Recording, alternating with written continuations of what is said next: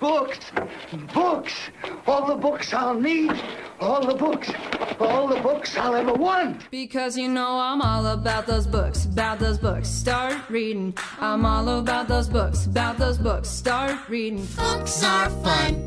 Books are great. Is it book time yet? Oh, I just can't wait to read a book.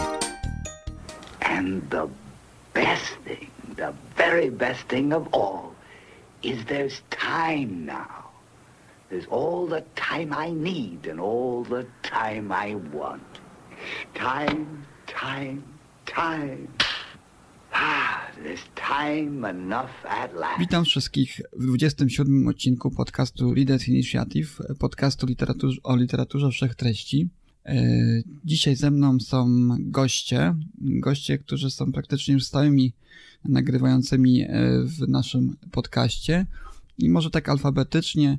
Ostatnio mieliśmy w naszym podcaście Sebastiana z podcastu Bookbusters, który ostatnio troszeczkę ucichł, jeżeli chodzi o publikację nowych epizodów, ale cały czas się e, panowie obaj zbierają, Sebastian i obecnie się z nami Arkadiusz. Witam Arkadiuszu. Cześć, witam was. Arkadiusz, czyli, czyli druga połowa e, podcastu Bookbusters, zaprzyjaźnionego. Tak jest.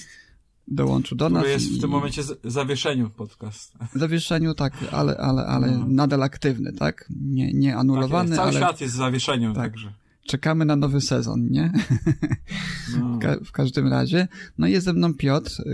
Y, Piotr y, z podcastu Dyskusje o książkach, dawniej znanego jako y, książki y, mówione i również podcastu Historia Polski dla dzieci i według dzieci. Mhm, Witam witaj, cię, Piotrze. witaj.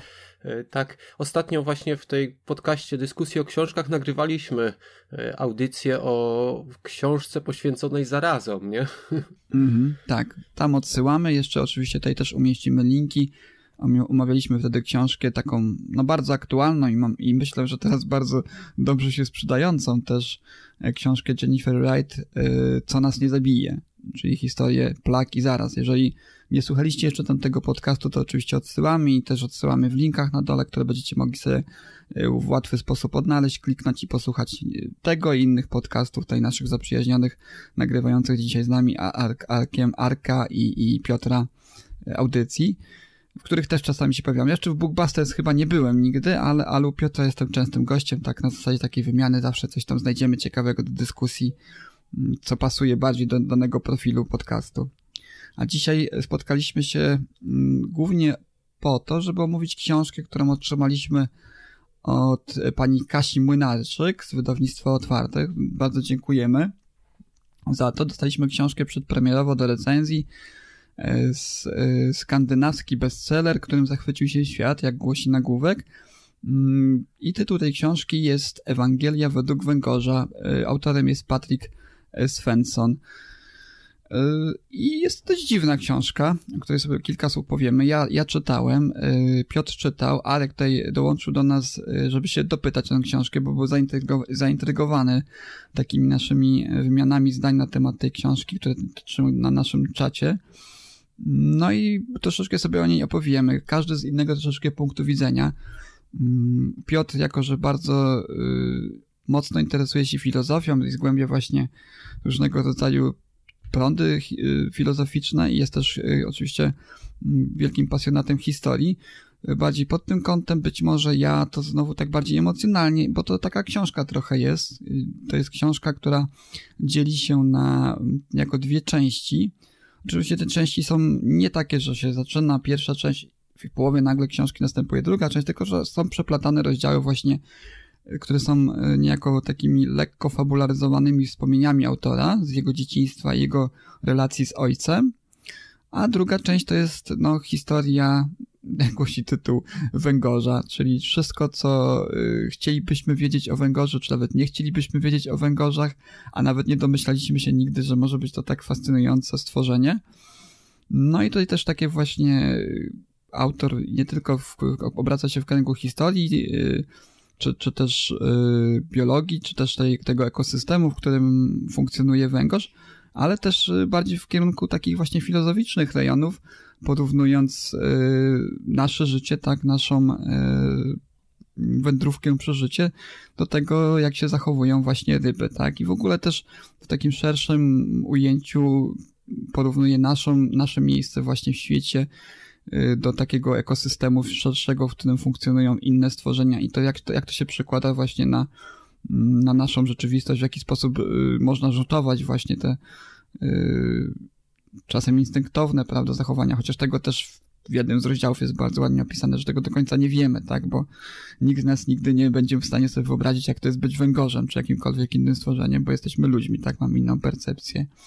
Ale tutaj autor bardzo fajnie to próbuje nam rzutować i, i jest ta książka dość, yy, powiedziałbym, nierówna. Yy, my raczej jesteśmy, tutaj już uprzedzimy fakty, my raczej jesteśmy zadowoleni z lektury tej książki, Yy, chociaż dostrzega, ja dostrzegam osobiście jakieś jej mankamenty, ale może najpierw oddam yy, głos Piotrowi, bo on tam znalazł dużo fajnych rzeczy, właśnie związanych głównie z tą, z tą stroną fil filozoficzną, która tutaj jest yy, chyba najmocniejszą, powiedziałbym, stroną tej, tej Tak, książki. tak. Znaczy, wiesz co, y, może jeszcze kilka słów na temat autora, y, bo autor Mhm. urodził się w 72 roku, jest takim szwedzkim dziennikarzem i pisarzem i ta książka to jest jego debiut literacki, stosunkowo młody debiut, bo w 2019 napisał tą książkę, ale zrobiła ona tak duże wrażenie, że wykupiono prawa do przetłumaczenia jej na 33 inne języki, między innymi właśnie na polski. I tak więc teraz, rok później, w 2020, właśnie ukazała się ta książka po polsku. I tak jak ty powiedziałeś, tutaj mamy rozdziały w zasadzie przeplatane, bo jak się spojrzy na te rozdziały, to pierwszy rozdział jest poświęcony historii węgorza, potem drugi rozdział to mamy o tym, jak ojciec uczy syna łowienia węgorza, potem trzeci rozdział przychodzi do Arystotelesa, czwarty rozdział znowu wracamy do ojca i syna. I tak zauważyłem, że każdy parzysty rozdział to jest w zasadzie taka biografia e, autora, który wspomina swojego ojca, tego jak uczył go łowić te węgorze, czyli jest taka bardzo osobista ta część, te parzyste rozdziały, a te nieparzyste to jest w zasadzie historia y, szukania rozwiązania tajemnicy węgorza i i mi się wydaje, że, że te rozdziały chyba wyjawiają tytuł, bo tytuł jest Ewangelia według Węgorza Ewangelia według Węgorza i ja powiem, ja miałem problem trochę z tym tytułem. Ja jestem osobą religijną i y, trochę mi przeszkadzało początkowo użycie tego słowa, ale muszę powiedzieć, że rozumiem użycie tego słowa, bo rzeczywiście autorowi w tych nieparzystych rozdziałach udało się powiązać węgorza praktycznie ze wszystkim, co ludzie robili, bo mamy tutaj myśli Arystotelesa, czyli podstawę współczesnej nauki y, badania zwierząt i rozpoczęcia tej zagadki węgorza. Później mamy Freuda, który szukał narządów y, rozrodczych u węgorza, a wiemy, że Freud jest znany ze swoich myśli, że on wsz- wszystko Mhm. opierał na seksie, że wszystko jest oparte na, y, nie wiem, na, paradok- na syndromie Edypa i tam na innych rzeczach. I, i później na przykład jeszcze historia kłusownictwa y, nawiązuje na przykład do tego, do bogatych ludzi, którzy zabierali biednym y, prawa do łowienia na przykład węgorzy. Także ten węgorz się przeplata przez historię ludzkości. I w tym, w tym znaczeniu wydaje mi się, że tytuł jest bardzo fajny i oddaje te nieparzyste rozdziały. Oddają właśnie tytuł, że to jest Ewangelia według węgorza. Mhm. Właśnie to jest, to jest fajne w tej książce też, że y, jest to tak mały element naszej rzeczywistości, prawda? No nikt nie myśli o węgorzu codziennie, chyba że ma apetyt akurat na, na wędzonego węgorza. Jest bardzo, y, wiesz, wielkim fanem tego, tego przysmaku. Natomiast y, tutaj w, fajny sposób autor unaocznia nam to, jak wielki wpływ czasami miało, miało to na, na ukształtowanie się pewnych kierunków, czy też nawet pewnych osobowości. Dla Freuda było to w pewnym okresie bardzo, bardzo ważne, tak? On się bardzo na tym skupił. I tutaj nie tylko mamy takich badaczy, mm, którzy się zajmowali tylko i wyłącznie tą dziedziną, a tak jak na przykład właśnie Freud, kto, dla którego to była jedna z, z gałęzi y, jego, jego działalności, tak? Bo to było we wczesnej młodości jego. która w jakiś sposób no, wpłynęła na niego, przynajmniej tak twierdzi autor i to w dość ciekawy sposób to udowadnia, że faktycznie miało tak coś takiego miejsce. Czy kilka innych faktów historycznych, nieznanych szerzej, a gdzieś tam zaginionych, prawda, w dziejach, tak, przykrytych przez inne, być może ważniejsze wydarzenia, a okazuje się też niezwykle istotne, jak chociażby ta historia y, pasażerów Mayflower, tak, y, statku, który przewiózł y, imigrantów właśnie z Anglii do Nowego Świata i było bardzo ciężko. Okazało się, że węgorz niejako uratował im życie wówczas pierwszym osadnikom. To też ciekawe elementy historii i, i masa, masa innych rzeczy. Tak jak tak wspomniałeś na samym początku, jest jej filozofii, e, czyli e, tryb życia, tak, cykl życia właśnie węgorzy porównywany niejako do tego naszego cyklu życia w jakiś sposób i ta tajemnica spowijająca e, węgorza. To mi się bardzo podobało i pewnie też się ze mną zgodzi, że jest to bardzo fajnie tutaj przez autora dawkowane od samego początku, czyli dostajemy najpierw pewne zagadki, które są, e, krążą wokół tego właśnie funkcjonowania i cyklu życia rozrodczego i w ogóle całego cyklu e, życia i rozmnażania się węgorzy. Ja nawet nie wiedziałem, że to jest aż tak skomplikowane, ta cała wędrówka do Morza Sargasowego, te przemiany właśnie węgorza. Ja się tak nie interesuję akurat tą dziedziną biologii, a tutaj to mm, zostają pewne, pewne pytania, pewne zagadki postawione na samym początku, odsłonięte przed czytelnikiem i później stopniowo, umiejętnie jest nam to odsłaniane, tak? W jaki sposób badacze dochodzi, tutaj wspomniałeś właśnie o Freudzie, o tym problemie z odkryciem narządów, męskich narządów rozrodczych u węgorza. Y, są też na początku legendy, jakimi y, tłumaczono, prawda, sposób, w jaki się rozmnaża węgorz, czyli że, że jest obojnakiem, że gdzieś tam się małe węgorze rodzą w mule same z siebie, tak samo istnie że ta ryba nie składa ikry, że nie, było, nie była klasyfikowana pierwotnie jako ryba w ogóle, prawda? I te wszystkie tajemnice tutaj umiejętnie krok po kroku autor wyjaśnia. A drugi właśnie ten, ten, ten nurt tej, tej historii jest taki bardzo nostalgiczny, tak? Jak wspomniałeś, autor to jest 72 rocznik, no niewiele starszy od nas, tak?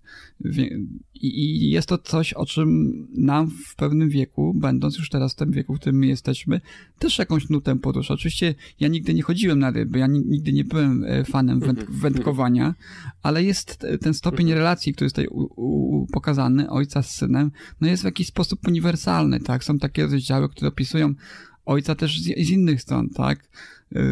To jak pracował ciężko na przykład, bo jego ojciec to był y, kład autostrady, był robotnikiem drogowym, tak? I to była ciężka, wykańczająca praca, ale w jakiś sposób, która hartowała go, która była też y, postawa właśnie ojca, tego ciężko pracującego, tak? Więc takiego posągowego, no to też była w jakimś stopniu postać, która ukształtowała tej autora i która miała wielki wpływ, tak? Oczywiście wszystko przez pryzmat tego y, chodzenia na ryby, łowienia węgorzy. Oczywiście też jest, są rozdziały, powiedziałbym, dość drastyczne w tej takiej bardzo nostalgicznej historii, gdzie na przykład też opisuje się zabijanie y, węgorza, czy nawet też y, zabijanie innych zwierząt chociażby, tak? Tutaj takim rozdziałem dość kontrowersyjnym moim zdaniem jest ten moment, kiedy autor opisuje to, jak się pozbywali chorych kotów na przykład, tak? Starych już, nie?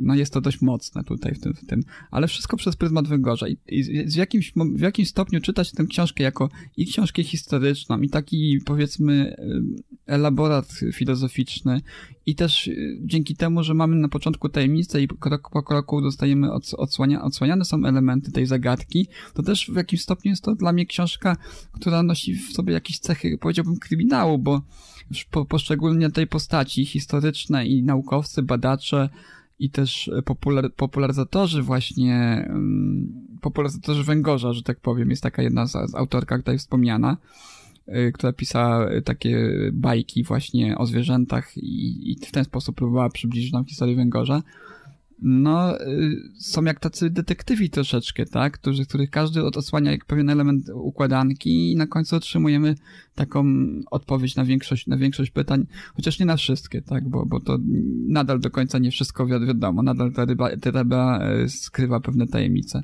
Dlaczego? Dlatego jest to książka taka wielopoziomowa i też taki miks gatunków, który, co ciekawe, wyszedł autorowi y, bardzo dobrze, Aczkolwiek moim takim największym chyba zastrzeżeniem w stosunku do tej książki jest to, że czasami bywa zbyt mm, taki dosłowny w sensie tego, co chce nam przekazać o historii.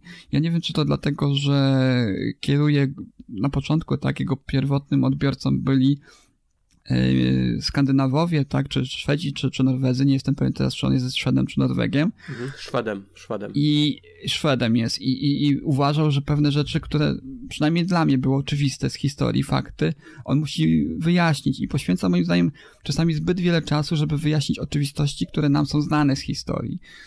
Nie wiem, czy też takie Znaczy, wrażenie Tam w ogóle odniosłeś. widać, bo y, w tam w jednym rozdziale, nie wiem czy zwróciłeś na to uwagę, jest cała historia, ile słów zaczyna się od słowa al, czyli tam od tego słowa węgorz i na przykład węgorz ze słowem chyba łapanie, to właśnie jest tam związane później z tymi wszystkimi rzeczami. Także sam źródłosłów miał ogromny wpływ na historię języka, którym się autor posługuje i to też był taki ciekawy wątek w tym. Zresztą powiem ci, y, wracając do tego, co poruszyłeś, czyli do kwestii y, tego ojca i syna. Ja nie chodziłem z moim tatą na ryby, ale ja chodziłem z moim dziadkiem. I powiem ci, kiedy czytałem te fragmenty o łowieniu węgorzy, później o zabijaniu ich, to mi, mi przypominał się mój dziadek, który właśnie przynosił te węgorze, też mi dawał węgorza do ręki i mówił, żebym go przytrzymał. To, to jednak jest ryba. I, I powiem ci, że dla mnie ta książka. O, tu, tu nie pada to słowo w książce, ale jest taka, taki sposób myślenia, który się nazywa teraz mindfulness czyli, y, czyli takie bycie w danej chwili. Mi ta książka właśnie przypomina to. Czytając tą książkę, y, ona sprawiała, że ja byłem w tej chwili, kiedy przypominałem sobie na przykład to, co z dziadkiem robiłem i, i to daje takie poczucie, wiesz, że ty łapiesz węgorza, zabijasz go, żeby go za chwilę usmażyć na patelni i zjesz, ale kiedy sobie pomyślisz, że w tym momencie dotykasz takiego cudu, że dotykasz ryby, która żyje 50, 80 albo 100 lat, która urodziła się gdzieś tam w Morzu Sargasowym, przypłynęła 3 lata, płynęła przez ocean, żeby dopłynąć do rzeki, potem popłynęła w górę rzeki i tam, nie wiem, mój, dziadek ją złapał i teraz ja ją jem. I ty wiesz, kiedy, w momencie, kiedy ty ją jesz, kiedy jesteś małym chłopcem, nie zastanawiasz się nad tymi wszystkimi rzeczami. A ta książka, nie wiem, pozwala zatrzymać się na chwilę i zastanowić się nad tymi wszystkimi tajemnicami życia. Bo my czasami, wiesz, yy, oglądamy telewizję, skupiamy się na różnych rzeczach i zapominamy o tych wszystkich małych cudach, które, które, które są, które po prostu mijamy je, nie zwracając na nie uwagi. I mi się wydaje, że ta książka właśnie może pomóc yy, zatrzymać się przy chwilę nad tym cudem, jakim jest węgorz i nie wiem, podumać może trochę na ten temat, nie? Takie ja odniosłem, takie, to jest moja największa zaleta w, w tej Ja książce. dotychczas siedzę cicho, tak sobie, tak sobie słucham y, Mhm. o, o, o tej książce i y, nasunęła mi się na myśl taka książka czeskiego autora y, Otto Paweł się nazywał i y, książka miała tytuł Śmierć pięknych saren, jak spotkałem się z rybami. Nie wiem, czy czytaliście tą książkę. Nie. I to jest nie, ja nie. bardzo podobna książka w takiej warstwie, właśnie jak mówisz, nostalgicznej, ciepłej, bo mm, w tej książce, o ile pamiętam dobrze, bo czytałem ją dosyć dawno temu, jest taki powrót do dzieciństwa. Autor opisuje właśnie swoją relację z ojcem, o, o tym, jak właśnie chodzi z nim yy, na ryby, yy, no całe swoje jakby życie i też tam jest taka warstwa liryczna, filozoficzna, głęboka w tej książce. Nie pamiętam jej dokładnie, ale cały klimat o tym, jak opowiadacie, właśnie nasunął mi tą książkę tego czeskiego autora. Nawet chyba powstał film na, na podstawie tej książki. Ja teraz też nie pamiętam e, tego tytułu, ale to jest e, e, dosyć znany film znanego czeskiego reżysera. Nie wiem, nie, nie znam teraz nazwisk. Po prostu tak sobie teraz przypomniałem i i, I poszukam, poszukam tego na pewno. E, Śmierć pięknych saren i jak spotkałem się z rybami, to jest e, Otto Paweł. E, często e, Szczygieł, e, który jest wielkim Czecholubem, Mhm. e, wspominał właśnie, on, on nasunął mi tą książkę, e, jak czyta, słuchałem jego reportaży lub czytałem jego reportaże i gdzieś właśnie wychwyciłem w jednym z jego reportaży tą książkę i od razu zasięgnąłem i pamiętam, kil, kilka lat temu ją przeczytałem. No i czuję, że podobny klimat ma jak ta Tak. właśnie książka prawda, o prawdopodobnie. Tyle, że tutaj, tak jak Rafał wspomniał, tutaj jeszcze jest ta tajemnica, bo sarna jest dosyć dobrze poznana, a tego węgorza badał już Arystoteles i tak na dobrą sprawę my do końca jeszcze nie znamy wszystkich tajemnic, które skrywa węgorz. Wydaje mi się, że wiemy już bardzo, bardzo dużo, ale mimo wszystko jeszcze węgorz ma tam swoje rzeczy ukryte, nie? Czyli tak jak Rafał wspomniał, to taki trochę kryminał jest. Szukanie, kiedy to się zaczęło, kiedy to się kończy, nie? Tak, trochę, trochę wszystkiego. Tu jest właśnie powieść taka obyczajowa, nostalgiczna właśnie. Czasami lubimy takie książki sobie poczytać, nawet jeżeli je- jest coś takiego właśnie w tych książkach, że nawet jeżeli coś nie było częścią naszego dzieciństwa, tak, nie, nie braliśmy udziału w takich właśnie rytuałach, bo tutaj można w zasadzie powiedzieć o, tym, o tych wyprawach właśnie ojca z synem na ryby jako pewnego rodzaju rytuał, który zbliżał ich do siebie, to jest coś uniwersalnego właśnie w ukazywaniu takich relacji. I mi się wydaje, że tutaj właśnie Svensson robi to bardzo dobrze, tak? Widać, że to jest bardzo osobiste dla niego przeżycie, tak? Y, Mówienie o tym bardzo głębokie, bardzo osobiste i bardzo wzruszające. Ja tutaj wręcz czuję, że autor sam mocno przeżywał pisząc te rozdziały i tutaj to serce, jakie w, to, w jakie w to włożył, jest naprawdę y, widoczne, tak? y, W tej, tej książce. No i, i to jest jeden, jeden aspekt książki, czyli wszyscy ci, którzy lubią takie nostalgiczne wycieczki w przeszłość, y, do krainy dzieciństwa, tego, tego beztroskiego, tak? Gdzie dorośli byli tymi, tymi osobami y, posągowymi, tak? y, Herosami. To trochę tutaj tego wszystkiego w tym jest. No a druga, drugi aspekt, tak wspomniałem, no kryminał y, pewnego rodzaju. Oczywiście w takim cudzysłowie, w, czy nawet w nawiasie biorąc, bo, bo to nie jest kryminał per se, ale faktycznie jest, jest czytać to z takim zapałem, dlatego, że chce się poznać, tak? Bo tak jak wspomniałeś na początku, mamy y, tutaj początki, y, mamy prapoczątki tej wiedzy o, o, węgorzu, czyli mity jakieś kompletne mm, i, i niestworzone na temat jego sposobu życia i skąd się wziął i skąd, skąd pochodzi, mm, aż do czasów współczesnych. I wiemy, że sięgając, rozpoczynając historię wstecz i dowiadując się wiedzy, jaką posiadali wtedy ludzie na ten temat, to na pewno z, z finałem tej książki dowiemy się więcej, tak, biorąc pod uwagę, że żyjemy w czasach już takich, gdzie, gdzie y, naprawdę zgłębione są y, przestrzenie takie oceanów i, i lecimy w kosmos i, i, i badamy przestrzenie kosmiczne, że, że naprawdę nie, nie, da się wszystkiego ukryć już węgorzowi, nie, chociaż robi to Mhm. sprytnie. A, a, ale no faktycznie dzięki temu, dzięki temu właśnie odsłanianie i, i dokładanie przez autora tych kolejnych puzli sprawia, że się czyta z taką ciekawością i zapałem się i chętnie się wraca do tej książki. No i wydaje mi się, że mimo wszystko naj, najmniej takim interesującym aspektem były właśnie te historyczne wątki, gdzie dużo rzeczy się już wiedziało o niektórych przypadkach, chociaż też jest dużo takich, o których się nie wiedziało. Ja na przykład nie wiedziałem, że, że węgorz uratował rozbitków, znaczy nie, y, pasażerów Mayflower. Y, nie wiedziałem też właśnie tej, tego całego rytuału. Bardzo fajny rozdział poświęcony jest y, mieszkańcom osad, wiosek y, w Europie, które praktycznie żyją i utrzymują się dzięki temu, że, że łowią węgorza, prawda? Że całe, Mhm. całe kultury powstały w zasadzie Na wokół przykład tego, Baskowie, tak? nie? W krainie Tak. Basków.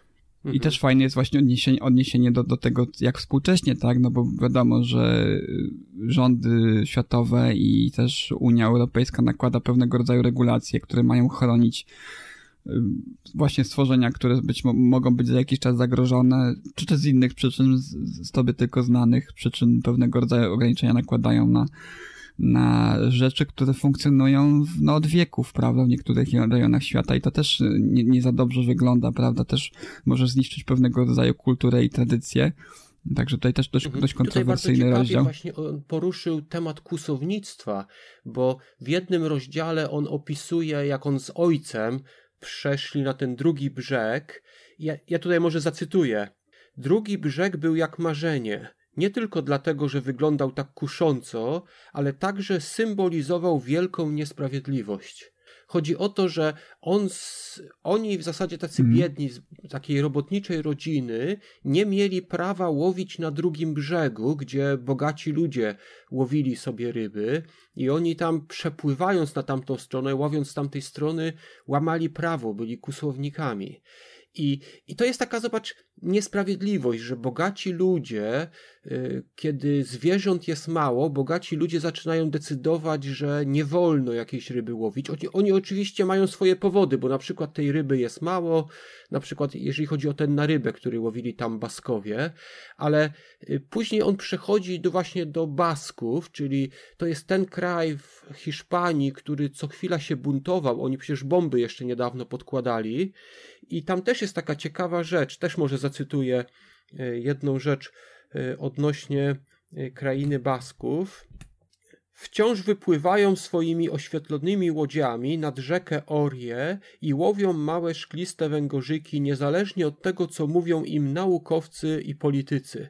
I będą tak robić, aż umrze ostatni rybak lub węgorz.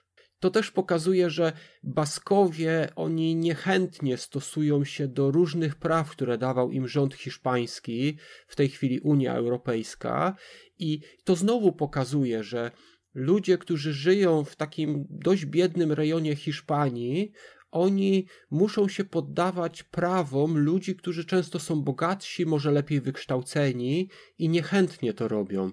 I poza tym wątkiem Basków jest tutaj też wątek Irlandczyków. Irlandczycy kiedyś w swoim własnym kraju byli. Y, zabrana została im ziemia przez Anglików, którzy zdobyli Irlandię. I tu znowu jest ciekawy wątek, bo okazuje się, że Anglicy zabrali też y, prawo połowu węgorzy. Także to, to mi się podoba, że autor opowiada jakby historię świata, ale właśnie z punktu widzenia węgorza, że jest historia podboju Anglików, podboju Irlandii, ale ta historia łączy się z węgorzem znowu. I tu znowu mamy tą niesprawiedliwość, że bogaci ludzie, którzy należeli do innego narodu, zabierali biedakom prawa do y, poławiania węgorzy i mi tutaj się przypomniał Robin Hood. Przecież Robin Hood sprzeciwiał się e, właśnie temu prawu połowu zwierząt, bo szeryf z Nottingham stwierdził, że ten będą tylko bogaci ludzie mogą polować w lesie, a biedni chłopi nie mogą i są kłusownikami. I, i tu znowu mamy to kłusownictwo. I teraz ta, takie, czytając tą książkę, takie pytanie mi się nasuwało My na przykład na Facebooku widzisz na przykład posty, jak ludzie krytykują na przykład y, mieszkańców Afryki za to, że oni tam zabijają jakieś słonie czy nosorożce, że kusownicy, którzy mordują te zwierzęta. Ale to my jesteśmy z tej pozycji tych bogatych ludzi i krytykujemy tych biedaków, którzy gdzieś tam mieszkają i no, mają problem właśnie z wyżywieniem na przykład swojej rodziny. I czytając tą książkę, ja takie przemyślenia miałem i, i powiem ci, jestem bardzo mhm. wdzięczny autorowi właśnie za to, że czytając tą książkę, y, on sprawiał, że zacząłem się zastanawiać nad wieloma rzeczami i to jest też zaleta, wielka zaleta tej książki. No tak, nawet pod kątem historycznym, mimo że dużo oczywistości jest w tej książce, to jednak wplecenie w to y, historii właśnie Węgorza sprawia, sprawia, że, sprawia, że jest to interesujące również, tak? Zresztą mówisz o tym, o tym właśnie stosunku yy, właśnie feudałów do, do, do podległych im yy, ludzi, bo to te trzecia sięga daleko, daleko wstecz, mówimy o czasach współczesnych teraz, o Unii Europejskiej i tak dalej, ale ta historia gdzieś tam się ciągnęła od wieków, tak? Wspomniałeś już o Robin Hoodzie zresztą też, no jest też y, cały fajny ten motyw gdzieś tam właśnie w Skandynawii czy, czy, czy w innych rejonach świata, gdzie, gdzie właśnie podstawą właśnie tej ekonomii y, ludzi, no zwłaszcza najbiedniejszych była, była niejako połów węgorzy, też cały system wokół tego narósł, tak? System nagród, przydziału ziemi, prawda? gdzieś tam się wpisało w ten, w ten cały system feudalny, to i stało się niejako też y, związane z prawem, które zaczęło obowiązywać i też niejako już za, zanikły pewnego rodzaju y, źródła tej tradycji, a jednak funkcjonowało to dalej, tak? Jako przedział y, pewnego rodzaju majątku dla tych, którzy się dobrze spisywali, prawda? Tam dzierżawcy u swojego pana. No i tak, i, ta, i tak też to się niejako wpisało w prawo i cała, cały, tak jak wspomniałeś o tych, o tych też, o tych, o tych słowach, które pochodzą od słowa węgorz w różnych językach, to całe też yy, kategorie prawne zyskały od tego też e, pewnego rodzaju nazwy swoje, tak? Już pewnie ludzie mieszkający tam zapomnieli o tym, skąd to się wzięło, a to się okazuje, że to ma właśnie podstawy e, w tradycji e, odłowu właśnie węgorzy, czy na rybku węgorzy. To też ciekawe, ciekawe rzeczy. No, bar bardzo wszechstronna jest to książka. Ja przyznam szczerze, że jest taki nurt teraz y, w literaturze, dość popularny. Pewnie też zwróciliście uwagi, że, uwagę na to, że bardzo często ukazują się takie książki, typu duchowe życie zwierząt, czy sekretne życie drzew i masa innych w ogóle temu podobnych książek. Ja przyznam się, że, że nie czytałem nic z tego jeszcze. Wiem, że to jest bardzo popularne i, i też bardzo dobrzy są e, tam autorzy, dobrze oceniani, ale nigdy do tej pory nie sięgnąłem. To akurat się tak złożyło, że właśnie tutaj otrzymaliśmy do recenzji książkę. No i to jest taki mój pierwszy kontakt z tego typu literaturą. Nie wiem w jaki sposób, wypa- jak wypadają inne książki w zestawieniu z tą, ale jest to dobry moment chyba dla, dla tego typu literatury, bo, bo widzę, że to jest, jest to bardzo popularna rzecz. No, bardzo mi się to podobało. Jeżeli inne książki z tego nurtu są podobnie napisane, w podobnym właśnie stylem odkrywające y, podobny sposób tajemnice, te takie maleńkie tajemnice gdzieś tam funkcjonujące obok tego wielkiego świata, który wydaje nam się, że już jest praktycznie cał, w całości poznany, już nie ma na białych, białych plam na żadnej mapie, to jednak wciąż jest coś, co, co nas y, zachwycić może, co nas może zdziwić, tak? Dla mnie takich odkryć była cała masa, jeżeli chodzi o tę książkę. Y, od samej właśnie biologii węgorza, tego jego y, cyklu życia, prawda? Ale to zaskoczenie było, że niektóre ryby mogą żyć i do 100 lat. No to jest coś, coś niesamowitego, prawda? Mm, kto by pomyślał. W zasadzie nie wiadomo, jak długo one żyją. No nie wiadomo, no są różne domniemania, no ale są, są też y, przypuszczenia, że nawet do 100 lat mogą żyć węgorze. To jest też y, fascynujące. Y, no i duża porcja wzruszeń też, tak? W tej warstwie nostalgicznej. No, wiem, że, że karpie, karpie tak długo żyją też, nie? Także dla mnie, dla mnie zawsze ryba, ryby mi się zawsze kojarzyły z takimi stworzeniami, które żyją bardzo krótko. No, rok, może dwa, trzy, może lata. Y, nigdy nie spodziewałem się, że to jest aż kilka dekad, a już 100 lat to w ogóle nie, nie, nie zdawałem sobie sprawy, że może jakakolwiek ryba żyć. Więc to też było takie dodatkowe zaskoczenie. No nie wiem, Matku, czy masz jeszcze jakieś pytania odnośnie tej, tej książeczki? Parę rzeczy, które mi się jeszcze nasunęły. Y, ten, już wiem, dlaczego mój mózg znalazł drogę od tej książki do tego czeskiego autora. Tu, tu sobie y, trochę posiedziałem, wygooglowałem. Film na podstawie tej książki, którą on napisał, nosił tytuł Złote Węgorze, więc, więc e, coś było na rzeczy i, i, i te węgorze jednak e, tam gdzieś mi z tyłu głowy siedziały, że, że ten autor mi, y, mi się nasunął. To jest raz, dwa, druga rzecz, y, ja, ja łowiłem kiedyś węgorze, muszę wam się przyznać z moim tatą też. E, nie złowiłem żadnego, ani mój tata nie złowił tego dnia, bo, bo, bo łowiliśmy to jednego dnia to był, e, e, węgorze łowiliśmy w taki specyficzny sposób na tak zwane miotły. To była taka rozpleciona do najdrobniejszych nitek gruba lina, taka cumownicza, którą się wrzucało, wstawiało do wody i węgorz miał w to wpłynąć w jakiś sposób i wtedy siecią trzeba było podebrać tą linę razem jakby z tym węgorzem, który miał tam być, ale e, te nasze wszystkie miotły okazały się puste, jak, jak, jak wyciągnęliśmy to. Tyle, tyle pamiętam, także żadnego węgorza nie łowiłem, ale łow, e, złowiłem, ale łowiłem. No potrzebna jest dużo cierpliwości do łowienia tak. węgorza. poza tym e, mm, skandynawscy pisarze zawsze ko kojarzą mi się, znaczy nie zawsze, kojarzą mi się po prostu z, z pisarzami takimi, którzy potrafią bestseller zrobić z każdego tematu. I e, nie wiem, czy to jest kwestia właśnie dobrego marketingu, czy to jest kwestia tego, że tak dobrze piszą, ale e, tu tematyka węgorza, e, pamiętam dwa czy trzy lata, może nawet dalej temu, była taka też książka, która była dosyć głośno omawiana o rąbaniu drzewa, porąb i spal. I, i ona też była bestsellerem, ta książka.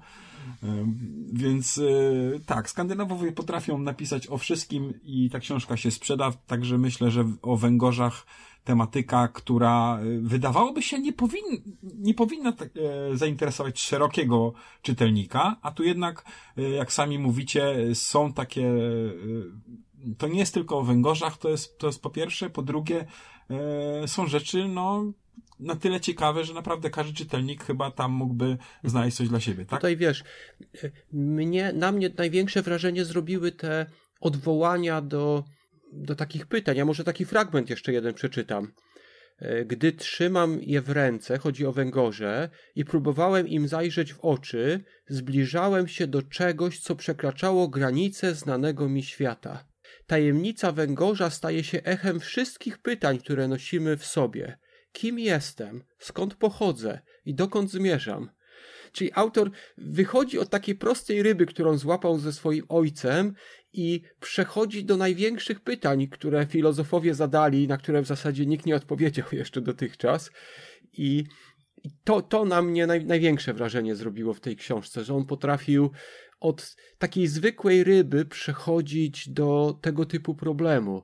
Kiedy na przykład mówił o Arystotelesie, to tam wspomina o teorii samorództwa, no bo dzisiaj ludzie kojarzą samorództwo z teorią Darwina, ale te, samorództwo to była teoria, w którą ludzie wierzyli przez całe wieki. Dopiero y, mm, Paster i inni biolodzy wykryli, że życie może pochodzić tylko od innego życia i w zasadzie odrzucono tą teorię, dopóki potem nie przyszedł Darwin, ale y, właśnie węgorz był jednym z dowodów, który Arystoteles podawał na to samorództwo, bo według niego on sam się rodził z niczego.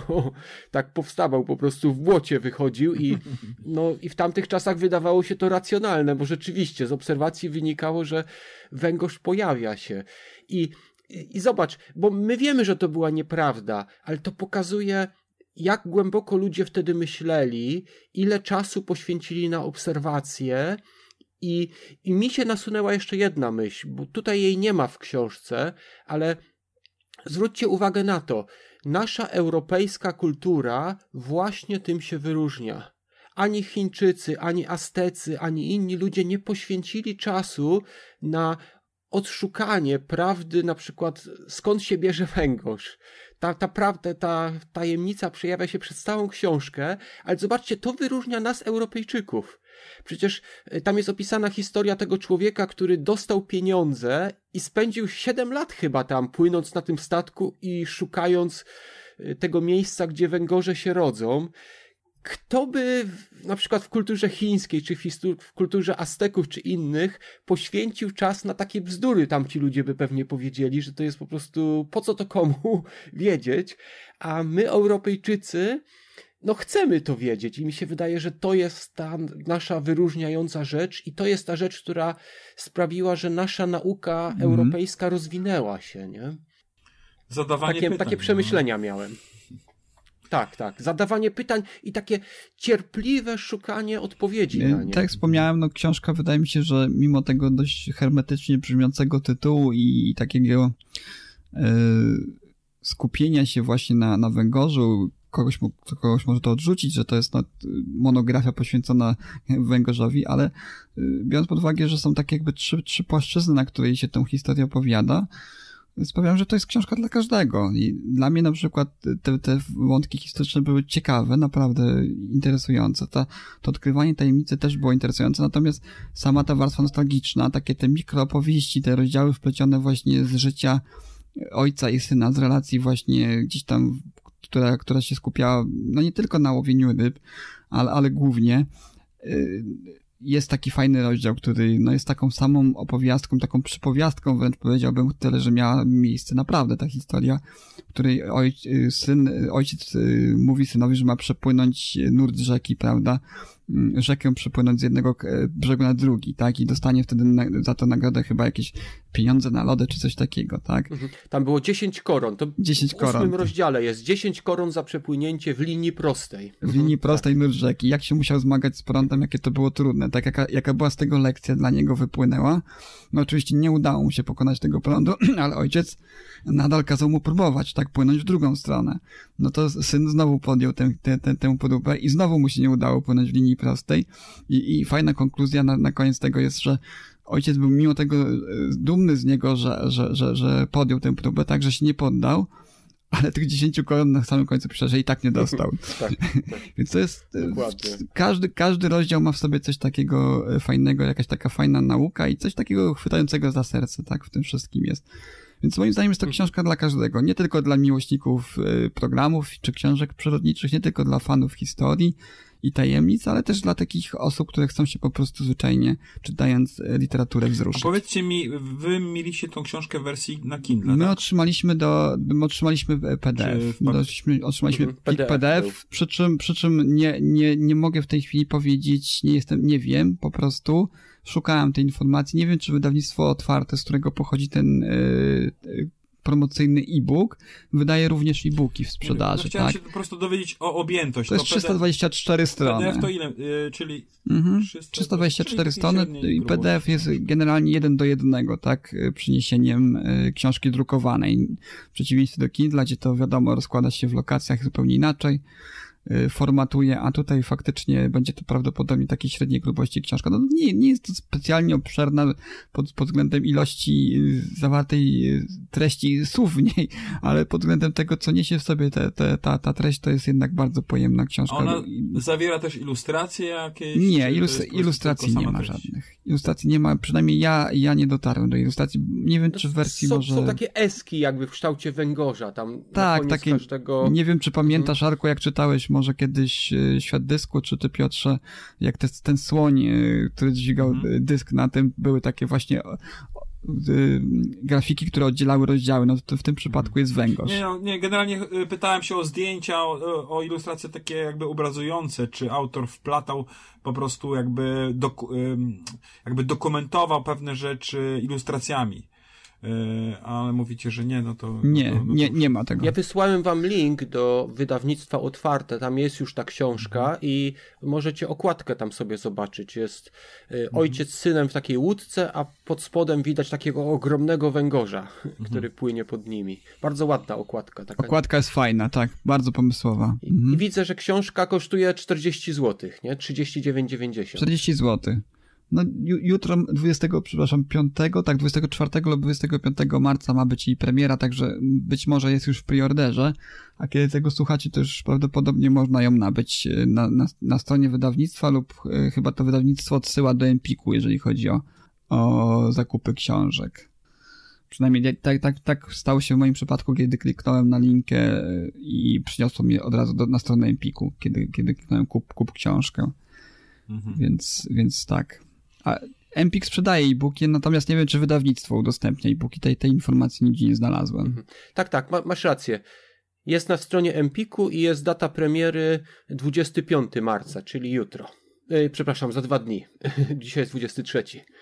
Mhm. No cóż, mi się wydaje, że y, reasumując, możemy, możemy powiedzieć, że książkę po, polecamy.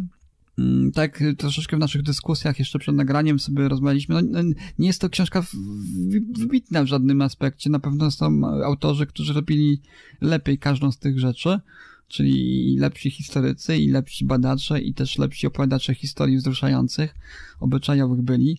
Ale wydaje mi się, że w tym takim konglomeracie tych wszystkich trzech y, partii tej książki, tych wszystkich sfer, to, to, to robi to bardzo dobrze y, Patrick Svensson i możemy zdecydowanie polecić tę książkę wszystkim. Wszystkim dosłownie, nie tylko, tak jak wspomniałem, fanom y, przyrody, tajemnic, y, kryminału i, i podpowieści Ja się zastanowię, bo e, jak będzie wersja na, e, na, na Kindle, to, to się zastanowię nad zakupem, bo no, wersja PDF to jednak nie jest dla mnie. Ja, ja nie czytałem niczego w PDF-ie, nigdy jakoś nie wchodzi mi to. Wersja PDF nie jest przyjemna do czytania. Wiesz co, ja też y, do niedawna tak myślałem, ale, Mhm. ale teraz zacząłem, wiesz, na, na Kindle czytać PDF-y. Ja mam Mhm. dwa modele Oasis, y, ten starszy i ten nowszy i to się Mhm. świetnie czyta na Kindle teraz PDF. One są, wiesz, y, te, te, te y, mm, specyfikacja już y, te, tego, tego sprzętu już umożliwia bez, bezproblemowe i te książki się szybciej wczytują i też rozdzielczość ekranu na tych y, egzemplarzach Kindle jest dostatecznie dobra, że można bezproblemowo i, i, i Mhm. nawet przy słabszym wzroku czytać. I ładnie się skaluje ten tekst. Także polecam. Nie wiem, jak to wygląda na starszych modelach, Mhm. czy na tych podstawowych modelach, ale te podstawowe modele też wydaje mi się, że już mają taką rozdzielczość, że bez problemu mogą PDF-a e, przeczytać. No ja mam, ja mam Paperwhite chyba drugiej generacji. To Też nie mnie to bardzo długo odstręczało od zakupu e, e-booków, które są dostępne tylko i wyłącznie w formacie PDF, ale po kilku próbach e, Pierwsze chyba miałem takie z, z krótkim wprowadzeniem do fantastyki. Taka seria jest krótkie wprowadzenia teraz y, różnych dziedzin.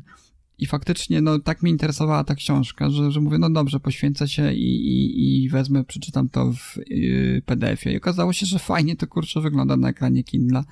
I od tej pory już mi tak nie, nie odbijam się od PDF-ów i w tym przypadku tak samo, też czytałem na Kindle. Ja myślę, że PDF jest dlatego, wiesz, że oni chyba na razie chyba nie będą wydawać tego w formie elektronicznej. No przynajmniej w Empiku jest tylko wersja w twardej okładce i w Empiku cena jest, y, jest tańsza, jest 30 zł, nie 29,99. Tak więc prawdopodobnie, bo wiesz, PDF to jest przygotowanie do druku, to nie jest w Mhm. zasadzie do czytania format. Znaczy się, y, To książki PDF, jeśli wychodziły tylko w formacie PDF, to zazwyczaj były to książki stricte jakieś naukowe lub y, y, popularno-naukowe, y, które mm, zawierały jakieś ilustracje właśnie, które zawierały, jakoś miały tak, tak dzielone, dzielone strony, były jakoś dziwnie i i e, ciężko byłoby w przetworzeniem e, na, na, na, na, na, na po prostu na, na inny format.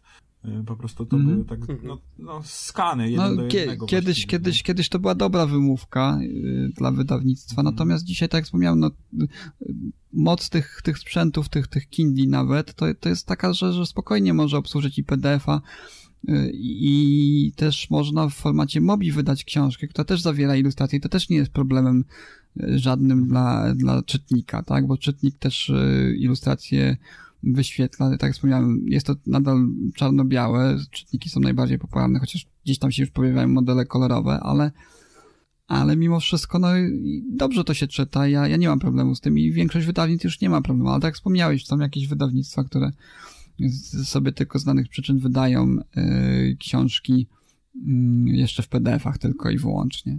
I ostatnio mnie zaskakuje to bardzo często, bo, bo są książki, które chcę nabyć i są też w PDF-ie właśnie, które w zasadzie nic z tego, co mówiłeś, nie uzasadnia tego, że jest to książka tylko i wyłącznie w PDF-ie, tak?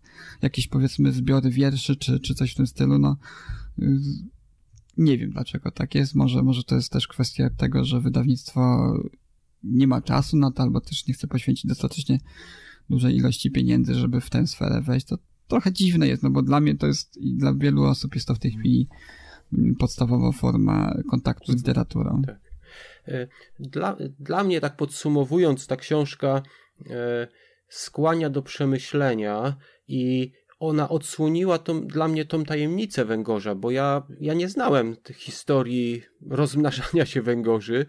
I... Ja nawet nie wiedziałem, że jakaś tajemnica jest wokół Tak, tego, wiesz. ja, ja i- dokładnie to samo. I powiem, to było fascynujące. Ja specjalnie tutaj nie cytowałem nic i nie wyjaśniałem może na czym polega ta tajemnica, bo mi się wydaje, że fajnie samemu to właśnie jest odkryć.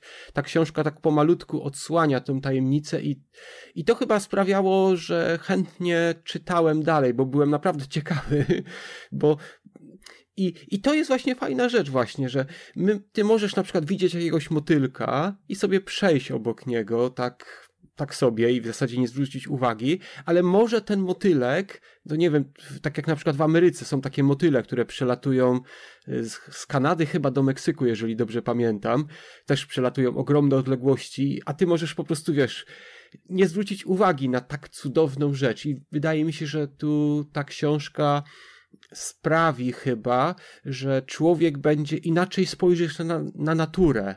Że czasem, nie wiem, jakiś żuczek, jakaś rzecz, którą ty może zjadasz, że no, warto się może nad nią zatrzymać i zastanowić, nie? I, i zastanowić się nie tylko może nad nią, ale także nad tajemnicami wszechświata, na przykład po co tutaj jesteśmy, y, czy samorództwo stworzyło wszystko, czy, czy może jakoś inaczej, nie? To wszystkie te głębokie pytania tutaj są i, i, jeszcze właśnie to, co ty mówiłeś, Rafale, jeszcze, jeszcze to taki powrót do swojej młodości, kiedy człowiek zaczyna myśleć yy, o przeszłości, a może jeszcze jedna rzecz, może także o przyszłości, bo tu była ta relacja syna z ojcem, ale on się zastanawiał na przykład, czy jego ojciec na przykład miał takie same rozmowy z dziadkiem, czy to przeszło z pokolenia na pokolenie. I później mówi o tych rybakach, którzy uczyli się od swoich pradziadków i w zasadzie ta wiedza była przekazywana tak dalej i ona będzie przekazywana też dalej tak długo, jak nie wiem, Unia Europejska na przykład nie zabroni Baskom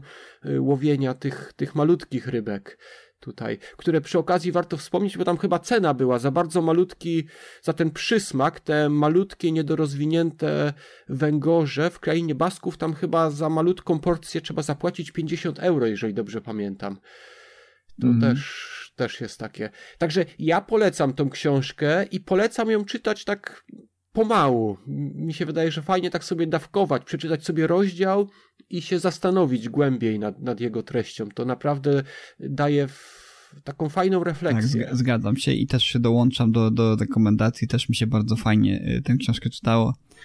Także du duże zaskoczenie, tak? No bo z reguły coś, co nam się tutaj proponuje, y, no to bierzemy za to, się czytamy i tak jakoś albo się nam podoba, albo nie.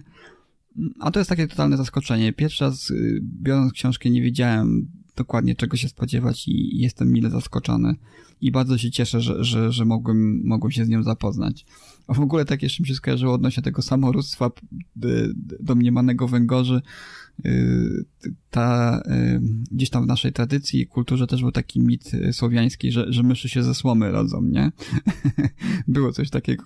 Tak, chyba, a, chyba a muchy z zepsutego mięsa, tak, tak, tak. Muchy z zepsutego takie. mięsa. Sapkowski chyba w tym bestiariuszu gdzieś tam. To chyba tak, to tak w Wiedźminie chyba nawet to było. Tak, że mysz, myszy się ze słomy rodzą.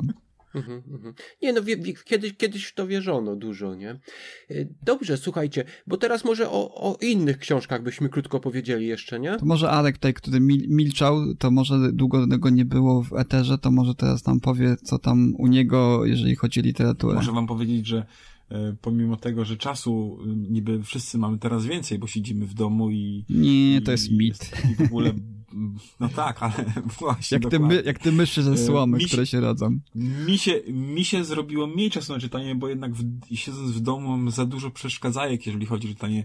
Trzeba się zająć dziećmi, trzeba im tutaj czas zorganizować, trzeba, y, ma się oczywiście jakiś Netflix, nie Netflix, filmy, y, internet, no i wszystko to, to przeszkadza w, w spokojnym czytaniu książek jednak. A jak pracowałem, bo teraz w tym momencie jestem bezrobotny, bo zdecydowałem się na e, nie ryzykować i, i siedzieć w domu. E, w tym momencie mam dużo, dużo wolnego czasu. Dzisiaj w ogródku zapieprzałem, że tak powiem. Już, już po prostu e, trochę ruchu było mi potrzebne. No ale mm, książki, książki. Ostatnio skończyłem książkę e, bardzo ciekawą, e, a która Wpadła mi, bo mi żona zarekomendowała e, książka pod tytułem Służący do wszystkiego Joanny Kuciel-Frydryszczak. E, to jest książka e, popularno-naukowa, można powiedzieć, historyczna, taka publicystyczna. To jest taki mm, kompleksowy dokument obrazujący życie służących. Służących do wszystkiego, dokładnie do wszystkiego. Głównie chodzi tu o okres międzywojenny w Polsce, tak? E, no i, i obraz, powiem wam szczerze, szokujący, bo e, naprawdę dzieli nas niewiele lat, niecałe 100, no może koło setki, no, ta, no niech, niech będzie te 100 lat, a a całe po prostu podejście do kobiet, do tego, do innych ludzi, do poszanowania godności kogoś, no zmienił się strasznie. Mimo, że zdarzają się jakieś mobbingi, nie mobbingi, ale to, co było e, wtedy, mm, taka praca służąca, o przepraszam, nie praca, służba, bo, bo pracą to nie można było nazwać, no to była nic innego jak jak po prostu stosunek niewolnik i właściciel. No to inaczej to, to nie wyglądało. Ta różnica klas, która z tej książki wychodzi, ta różnica jakby, ta, ta pogarda dla, dla, tej, dla, dla tej niższej klasy, no to, no to, to była straszna. Nawet u e, światłych jaśnie państwa, e, było bo to tak wyraźne, nawet u tych dobrych, no to, no to, no to, to strasznie to straszny obraz się nam wyłania, a, a książka jest naprawdę bardzo, bardzo dokładna. Tu mamy to na przykładzie kilkunastu chyba takich y, życiorysów służących, wykopanych z różnych źródeł, y, ale też takie poboczne historie, historyjki gdzieś z gazet wyciąg autorka wyciąga, jakieś z historii kryminalnych, z jakichś takich naprawdę nie wiem, musiałam naprawdę zrobić taki dosyć szeroki research, bo mm, mamy historię służących właściwie od E, od początku, od zasad jakby przyjmowania, od tego, jak to wyglądało, od tych wszystkich rajfurek, które, które jakby naganiały, no to się nazywały rajfurki, to dzisiaj się nam kojarzy to słowo z innym jakby rodzajem e, działalności, ale rajfurki e, po prostu łączyły służących z, z, z ich nowymi paniami.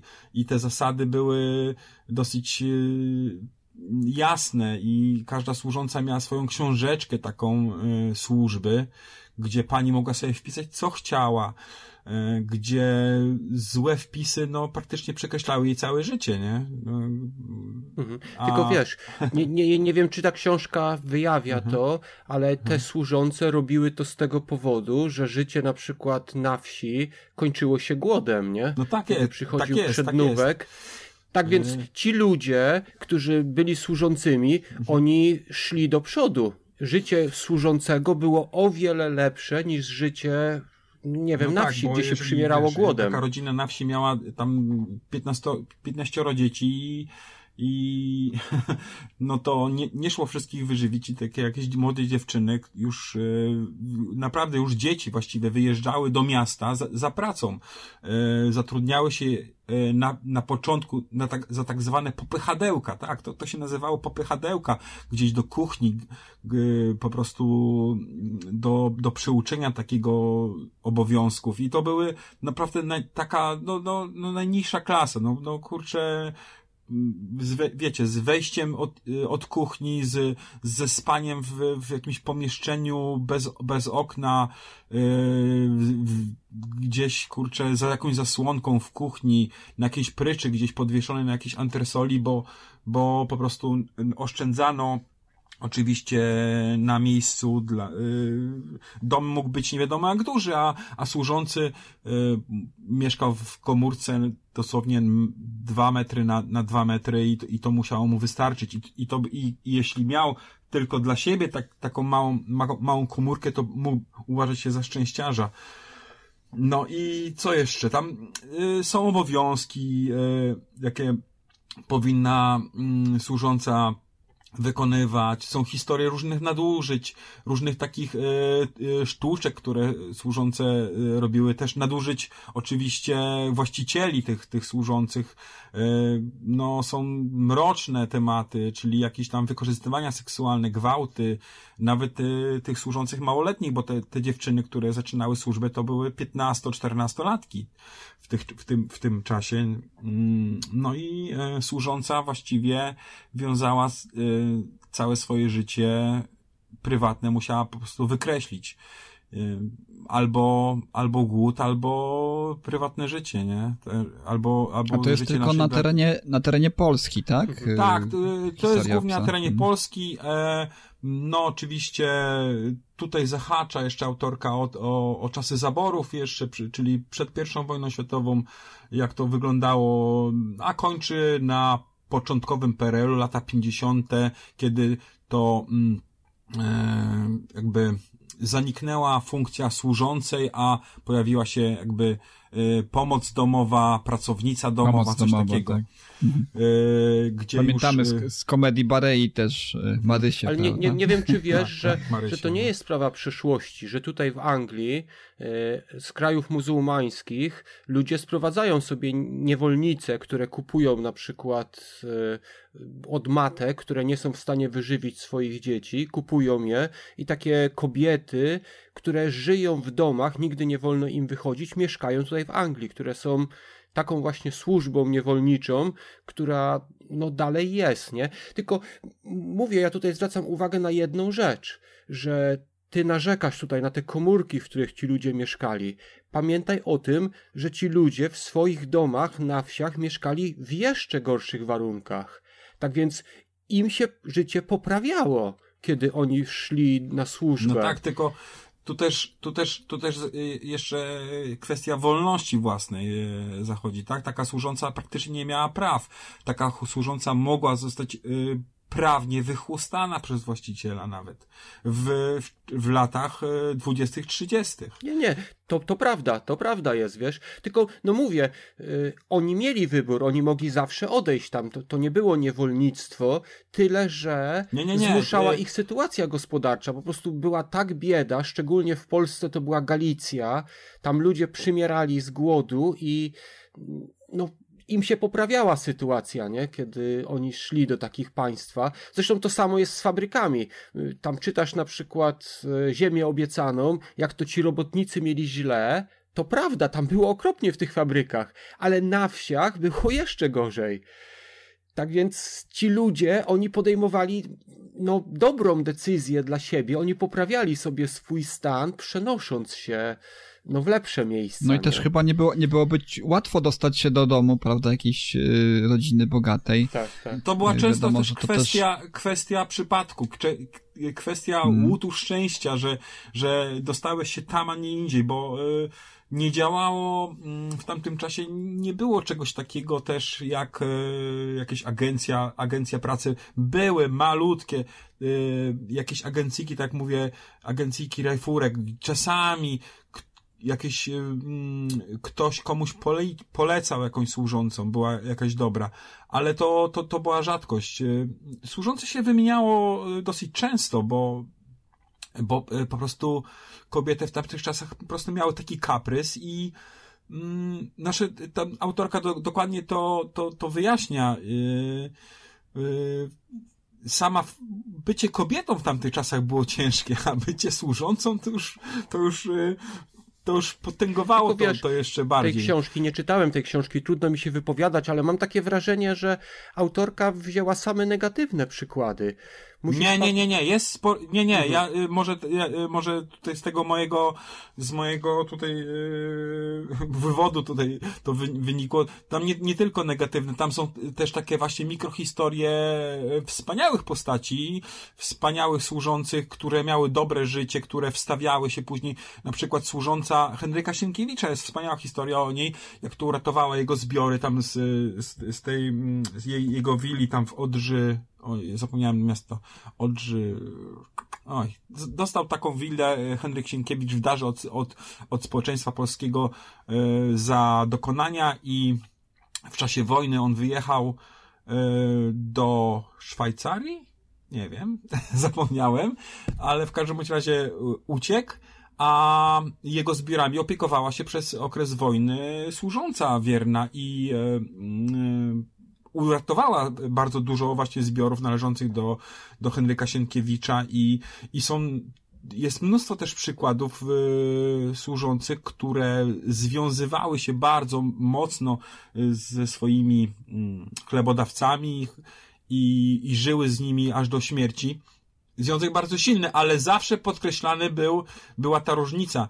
Y, Częst, y, y, autorka też daje takie przykłady, gdzie, gdzie służąca miała y, wiele lat, służyła 30 lat albo i więcej. Była, wiesz, piastunką dzieci. Te dzieci potem wychowywała, właściwie te dzieci dor- dorastały z nim, ale z nimi po prostu przy jednym stole nie jadła. Nie no, to jest związane, ale na przykład właśnie piastunki. Ludzie w tamtych czasach często na przykład nie mieli kontaktu z matkami, mieli lepsze relacje mieli z piastunką, podobnie nie mieli kontaktu z ojcami. Nie było czegoś takiego jak współczesne rodzicielstwo, gdzie rodzice poświęcają czas dzieciom i na przykład, wiesz, y, y, chłopcy mieli na, najwięcej uczyli się od jakiegoś tam, nie wiem, najwyższego służącego, który, czy jakiegoś parobka, który od koni, który był swego rodzaju ojcem.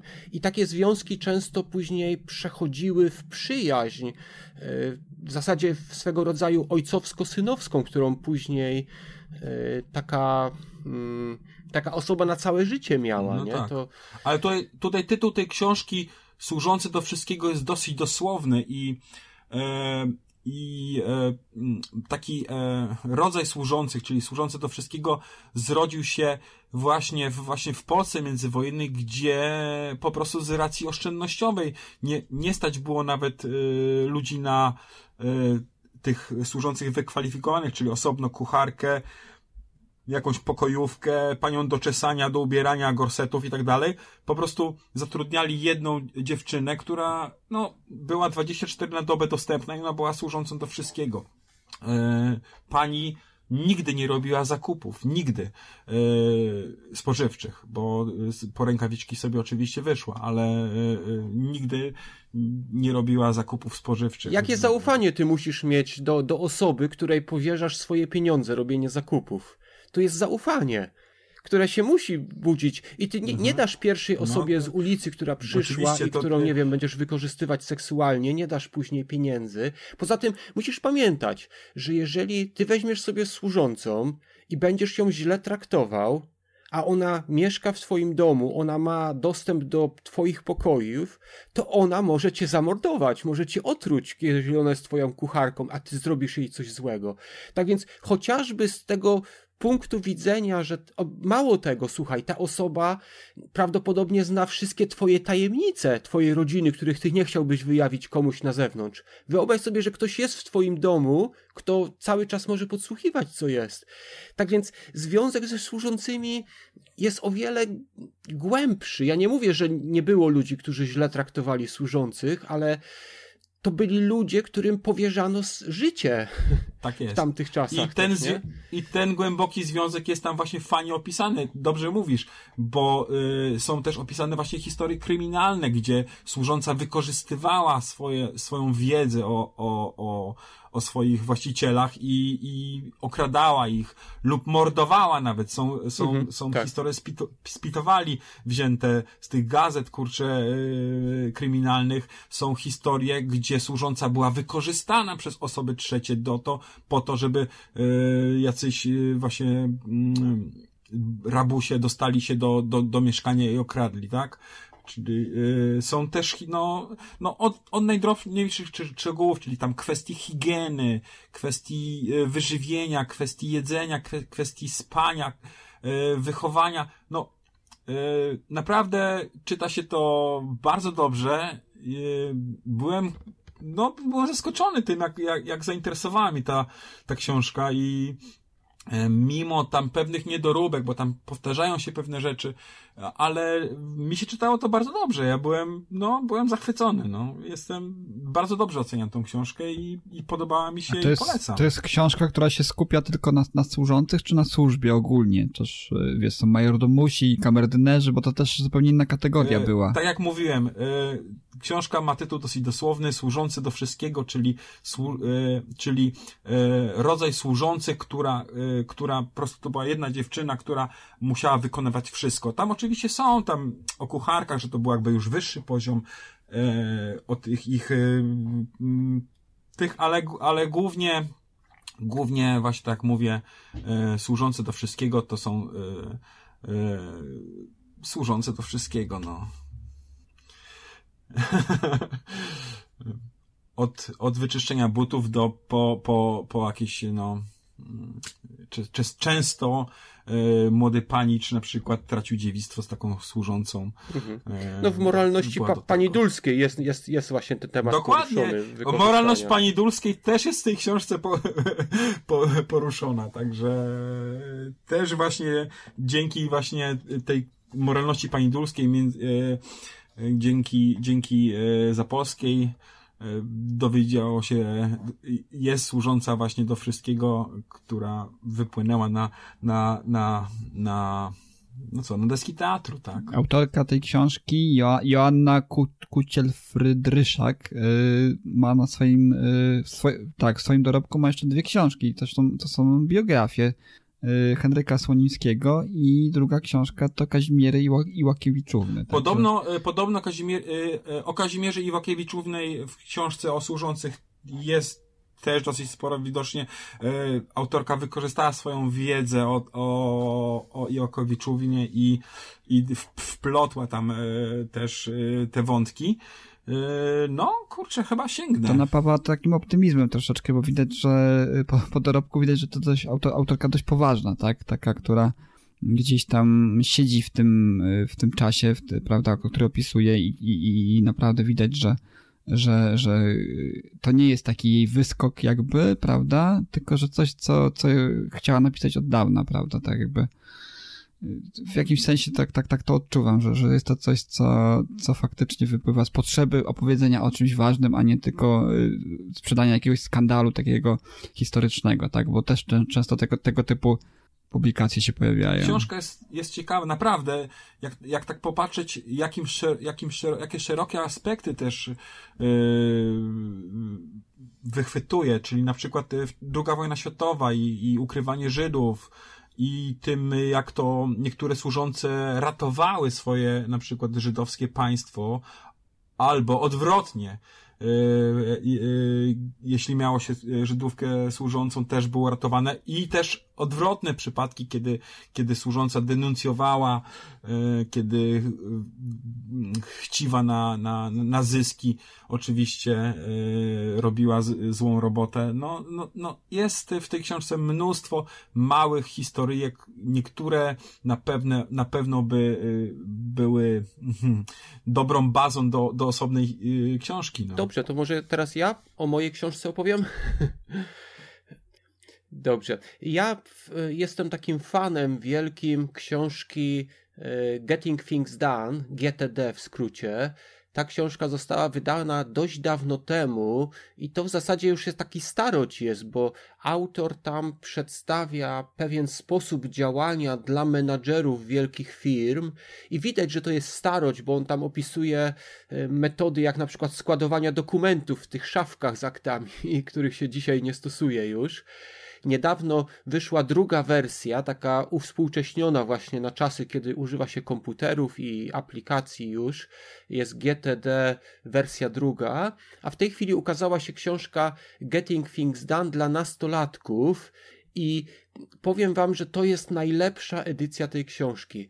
Autor, czyli David Allen, opracował naprawdę świetną metodę, ale muszę powiedzieć, że on nie umiał w tamtych dwóch pierwszych wersjach przedstawić dobrze y, tej swojej metody, a tą książkę on napisał wraz z dwoma współautorami, jest to Mike Williams i Mark Wallace.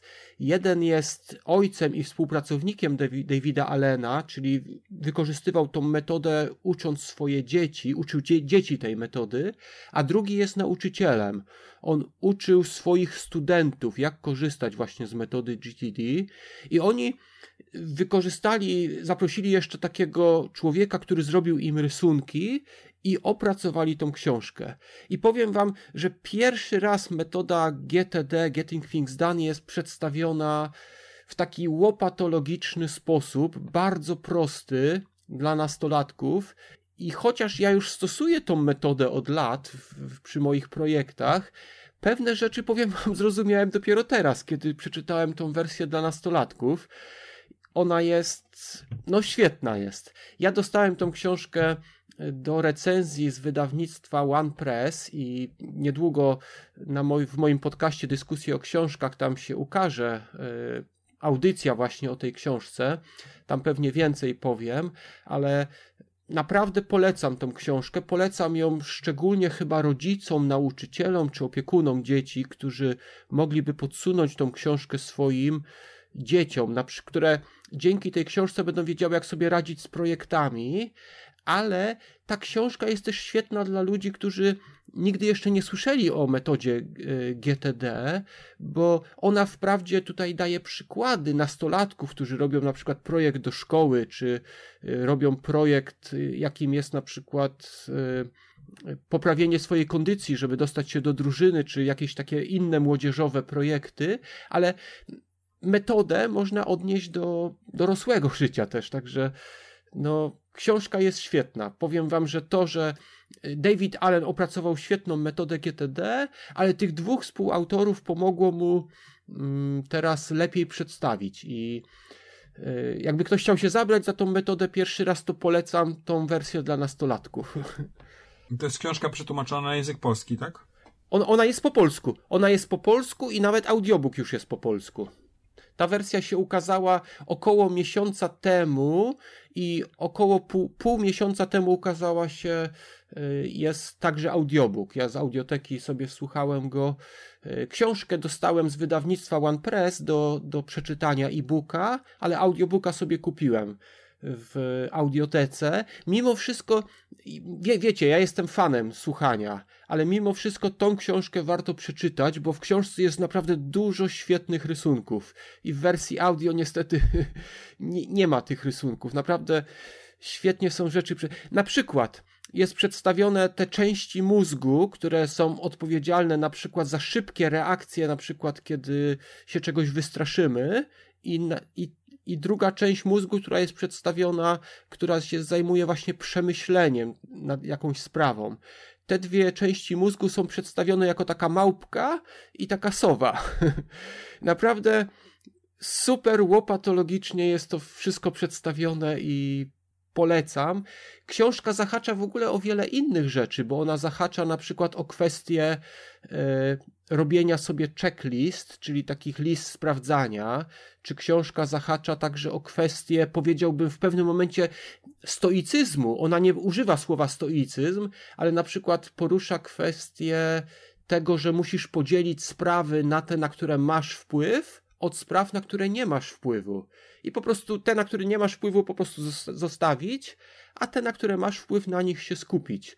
W stoicyzmie jest cała specjalna zasada, która się zajmuje czymś takim, a w tej książce jest to tak po prostu prosto przedstawione, jak to zrobić i jak zadziałać i no, no polecam, polecam, żeby za, za, dać swoim dzieciom i też samemu zastosować. No to ciekawe, nie? faktycznie. Ja już od dłuższego czasu, ta, ta, ta, ta książka bardzo często powraca w naszych rozmowach. Gdzieś tam zawsze jakiś kontekst się znajdzie, w którym możemy ją umieścić. I, faktycznie od dłuższego czasu przymierzam się do tego, ale y, no, znasz moje, moje podejście do, do ogólnie do tego typu literatury. Ja jestem dość negatywnie nastawiony do wszelkich rzeczy coachingowych i tak dalej, a to, to zawsze dobrze rekomendujesz i że, że to ma faktycznie sens i przełożenie na y, praktykę, jeżeli chodzi o nasze działania w życiu codziennym, tak? Także od dłuższego czasu ta książka gdzieś tam, gdzieś tam jest na moim celowniku i być może faktycznie ta wersja dla dzieci dla dzieci będzie, będzie e, dobrym e, momentem, żeby wejść w to, A mógłbym tak? ją na przykład kupić mojemu synowi, który ma 13 lat? Czy, czy, czy to jest dla niego byłaby za, za My, Myślę, że prosta jest. Mówię, język jest bardzo fajny, bo na przykład on mówi o tych dwóch mhm. częściach mózgu, ale przedstawia, nazywa te części mózgu naukowo, ale zaraz przechodzi do tych nazw tych dwóch zwierzątek i potem reszta w książce jest przedstawiona właśnie w postaci tej, tej małpki i tej sowy, które odpowiednio musisz karmić niejako, powiem w cudzysłowie, żeby one się odpowiednio zachowywały w twojej głowie. To jest super sprawa, wiesz, naprawdę w taki prosty sposób jest wyjaśnione, co masz zrobić, żeby ta małpka ci nie rozrabiała, a, albo ta sowa, żeby dała ci spać w nocy. Wiem, że Piotrze się śpieszysz już. Tak. Bardzo dziękuję, Rafale, za to, że zaprosiłeś mnie hmm. do, do tej audycji i pomyślcie, może wy byście chcieli porozmawiać ze mną o tej książce e, GTD dla nastolatków. Znaczy, czujemy się zaproszeni do, do podcastu e, dyskusji o książkach. Ja tam zawsze chętnie chętnie się pojawią z radością, bo zawsze to, e, zazwyczaj jest tak, że kiedy jestem u ciebie, to rozmawiamy o książkach, które gdzieś tam wychodzą poza sferę moich takich rzeczy, które czytam no na co dzień, tak, które, które, które lubię i zawsze fajnie jest e, sięgnąć po coś innego i porozmawiać e, o czym innym, a ty zawsze taki fajny punkt widzenia prezentujesz właśnie z tego powodu, że z twoich zainteresowań, tak, czyli filozofia, historia, zawsze jest to mm, cenny, cenny wiesz, punkt patrzenia na, na, na rzeczy inny, czasami wzbogacający naszą dyskusję oczywiście zawsze. Także dziękuję, że dołączyłeś dzisiaj do nas. Ja tylko wspomnę może, że ta książka jest bardzo krótka. Nagranie to jest tylko 5 godzin a książka no, ona zawiera sporo stron, ale tam jest naprawdę dużo rysunków, więc to się naprawdę szybko czyta. Dobrze. Nie? także polecam. To może wrócimy, wrócimy do tego i, i szerzej przybliżymy to już na, na, na łamach twoje, twojego podcastu, Dobrze. nie? To dziękuję wtedy bardzo i słuchajcie, do usłyszenia. Żegnam się z wami, żegnam się ze słuchaczami. Na razie. Do usłyszenia, cześć. Na razie, hej. Arku, ty jeszcze, ty jeszcze nie uciekaj, bo, bo ty długo nie byłeś y, w eterze, także może jeszcze coś zarekomendujesz z ostatnio czytanych przez ciebie książek. Już nic nie przygotowałem, ale mm, z tego, co tak jeszcze sięgnę pamięcią, no to y, y, przy czytałem drugą część e, książki mm, Krwawy Las e, Geraint'a Jonesa. E, jeśli mm, pamiętasz, mm, kiedyś omawialiśmy to w jakimś podcaście, to była książka, która e, mówiła o e, rzezi w lesie teutoburskim, e, gdzie trzy legiony rzymskie po prostu zostały zniszczone przez, przez Germanów. No i tam był taki główny bohater Felix, miał jakąś tajemnicę, no i w tej drugiej części, która e, ma tytuł Oblężenie, e, znowu napotykamy naszego Felixa, który udało mu się przeżyć tą, tą masakrę w, w lesie i wraz z grupką niedobitków rzymskich dostaje się do germańskiej niewoli. No, mm, na samym początku, to nie będzie duży spoiler, udaje mu się jednak e, z tej niewoli uciec e, i ta, ta, taka garstka mała chroni się mm, w dość silnie jeszcze obsadzonym jednym z fortów rzymskich, który jest na drodze, na drodze jeszcze tej germańskiej wielkiej armii. No i no cała książka to właściwie jest oblężenie tego fortu. No, ci nasi bohaterowie siedzą, siedzą w tym, w tym forcie i mamy, mamy bitwy, mamy, mamy różne sytuacje, jak przy oblężeniu zamku, czyli jakieś pod, y, wypady drugiej strony tej rzymskiej, jakieś y, zas, zaskoczenia, jakieś, y, no, chwyty różne. Oprócz tego Y, żeby nie było nam y, nudno, mamy jeszcze taką warstwę kryminalną, gdzie po prostu w tym, w tym forcie ktoś zabija młode kobiety. Bo to jest właściwie miasto, ten fort, to jest, to jest, to jest takie, takie miasto, gdzie, gdzie tam się samych żołnierzy jest chyba ponad tysiąc, a oprócz tego są jeszcze cywile i, i, i cała ta, e, no cała ta inf, infrastruktura, która musi działać, żeby, żeby takie, tak, taki fort, miasto się, się utrzymało. Więc e, no dosyć ciekawa, ale mimo wszystko ta, ta pierwsza część mnie bardziej jakby przekonała, bo tam mieliśmy tą warstwę jeszcze tej tajemnicy, tego głównego bohatera. Tu już tajemnica jest od, odkryta, i, I, autor trochę moim zdaniem na siłę dodaje tą warstwę kryminalną, żeby coś się działo jeszcze poza, poza samą bitwą, poza samym oblężeniem. E, no i, ale mimo, mimo wszystko to jest taka naprawdę krwawa, e, szybko czytająca się literatura osadzona właśnie w, w czasach e, rzymskich, właściwie początku upadku Cesarstwa Rzymskiego, kiedy dostawali wciry od, od, od Germanów i, i jest to tło polityczne też lekko zarysowane, no ale to jest głównie, głównie żołnierka, głównie, głównie walka, głównie e, stosunki między właśnie żołnierzami, tak jak było w pierwszej części, nie? No, także mm -hmm. jest, jest, Dużo książek jest z tej serii? Jest e, na razie tylko dwie, ale jestem pewien, że ukaże się następna, bo, bo na końcu książki jest szeroka furtka na, na trzecią część, także e, na, będę czekał na, na, na, na, na część trzecią. Na tak, jeżeli ktoś chce więcej posłuchać o tym, to, to w 44 odcinku e, podcastu Bookbusters, oczywiście link też będzie na dole o pierwszym tomie Mhm. Będziecie mogli troszeczkę, Czyli tak, troszeczkę tak, więcej, no. więcej po, posłuchać sobie na ten temat w podcaście yy, Arkadiusza. To wszystko, Arku, czy, czy jeszcze coś masz do zarekomendowania mhm. dzisiaj? Na te długie kwarantannowe nic wieczory. Mi, nic mi, yy, nic mi teraz jako, jakby do głowy, do głowy nie przychodzi. Jakieś tam książki filmowe mm, mhm. też koń, kończyłem, czyli o tych aktorach drugoplanowych Barei, mm -hmm. ty też ją czytałem. Tak, tak, świetna książka. Jedna, jedna z lepszych ogólnie. Wokół, wokół Barei jest y, dużo teraz literatury. Mm -hmm. Też, też mieliśmy taką dyskusję. Tutaj być może z y, kurtuazyjnie nie będziemy rozwijać na temat y, pana Replewicza, który pisze dużo o Barei. Tak, tak, ja, ja, ja, ja, wiem, ja wiem, ja wiem dokładnie. Ale ta książka właśnie o aktorach tak, drugoplanowych to, to, tak, była to, świetna. To, to, prawda, ile, ile, ile razy można, można czytać o, o, o tym reżyserze, nie? Ile książek mm. może wydać jeden autor, to prawda, masz rację. Ta książka, jak, jak ona ma tytuł dokładnie, bo ja teraz zapomniałem. E, jak, kto to powiedział? Jakub Barei, czyli kto to powiedział, autorem jest Rafał tak. Dajbor. E, to książka, tak jak mówiłeś, bardzo dobra i, i y, przypomina nam bardzo ciekawe postacie tych aktorów, y, trochę już zapomnianych, aktorów, które zna, których znamy często z jednej kwestii kultowej, ale z jednej kwestii i, y, i, i kojarzymy ich głównie z tego. I mimo, mimo że ci aktorzy to, to były naprawdę wielkie nazwiska, które grały na, na scenach teatrów, to jakoś. Yy, w, w telewizji czy, czy, w, czy w kinie nie zaistnieli za mocno, a znamy, je, znamy i tych aktorów głównie właśnie z tych, z tych e, no, czasami jedno... Je, charakterystycznych ról. charakterystycznych ról, z jednej jakiejś roli, którą obsadził ich e, Stanisław Bareja.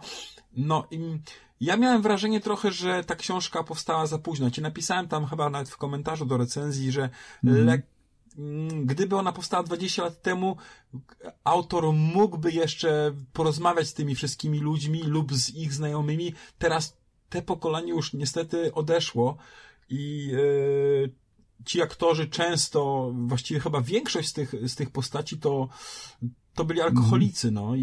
i, i e, tak, ogromny dramat, także tak, tak, tak mówisz, że, że te książki, te mhm. książki, y, ta książka być może się ukazała za późno, ale też, y, wiesz, trudno powiedzieć, czy, czy ktokolwiek z tych ludzi nawet żyjąc, no by, chciałby rozmawiać, mm. prawda, o, o, ty, o, tej, o tej rzeczywistości, prawda, tych czasów i o swoim życiu w taki sposób, tak, tutaj jednak paradoksalnie i to, to może zabrzmieć troszeczkę brutalnie, ale to, że Y, część z nich nie żyje, prawda, mhm. to też y, daje taką wolną kartę autorowi do opowiedzenia takiej szczerej historii o ich życiu. Właściwie tak? chyba wszyscy nie żyją z tych postaci, mi się wydaje. Tak, tak. I to są ogromne dramaty, ale też, też fajnie mhm. jest to, że ta płaszczyzna y, pozafilmowa jest tutaj ukazana, tak, bo my widzimy mhm. te postaci z jednej roli, tak, czy z kilku ról, mhm. powracających y, gdzieś tam w filmach czy serialach Barei, a tak naprawdę to są ogromnie utalentowani byli ludzie, aktorzy teatralni z ogromnym dorobkiem i wspaniałymi rolami na swoim tak. koncie.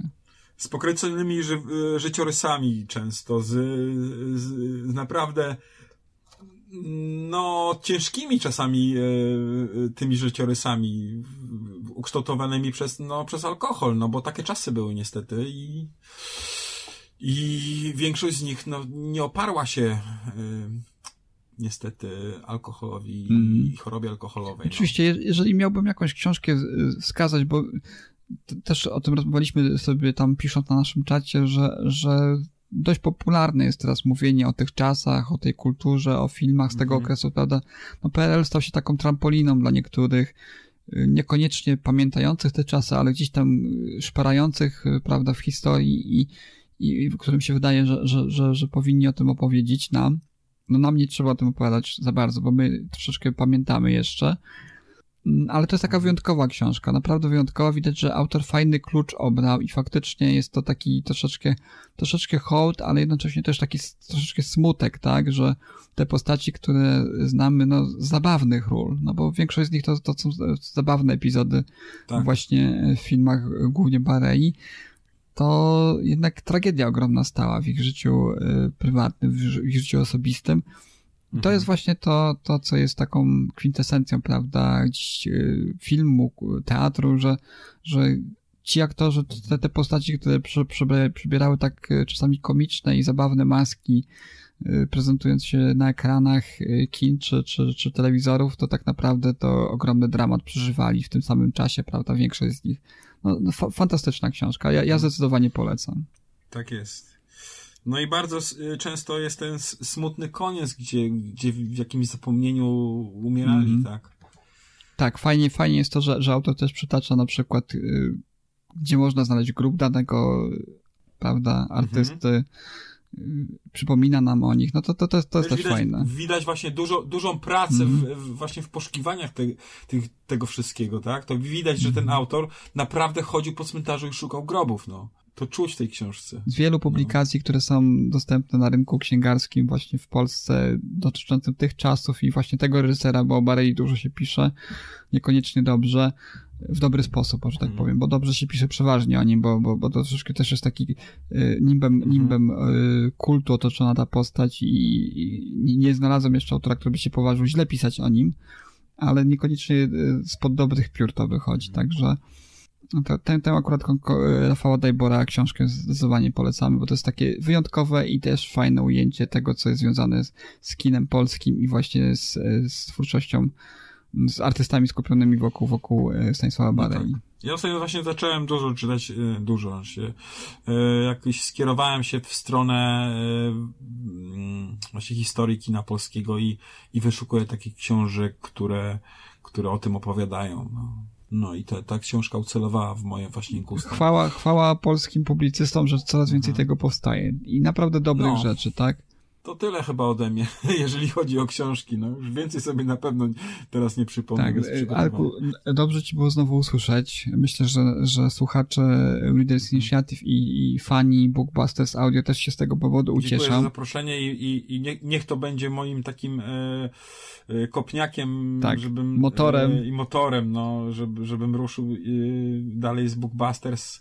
Chociaż e, szczerze mówiąc, e, ostatnio moja głowa zaprząśnięta jest no, całkowicie czymś innym i no i ciężko mi po prostu oderwać się od, Mhm. od, od tego dnia codziennego, który nas otacza i który w tym momencie się u mnie dzieje też prywatnie, więc e, mm, tutaj gościnnie to jednak jest trochę niezobowiązująco, bo niezobowiązująco. Ja Mhm. mogę sobie tu przyjść, pogadać i jakby to nie absorbuje mnie e, aż tak bardzo, a jednak e, prowadzenie własnego podcastu to jest troszkę więcej pracy i, i jednak tu mnie trochę to blokuje, bo bo, bo mam mało czasu, jeżeli chodzi o takie, no, Mhm.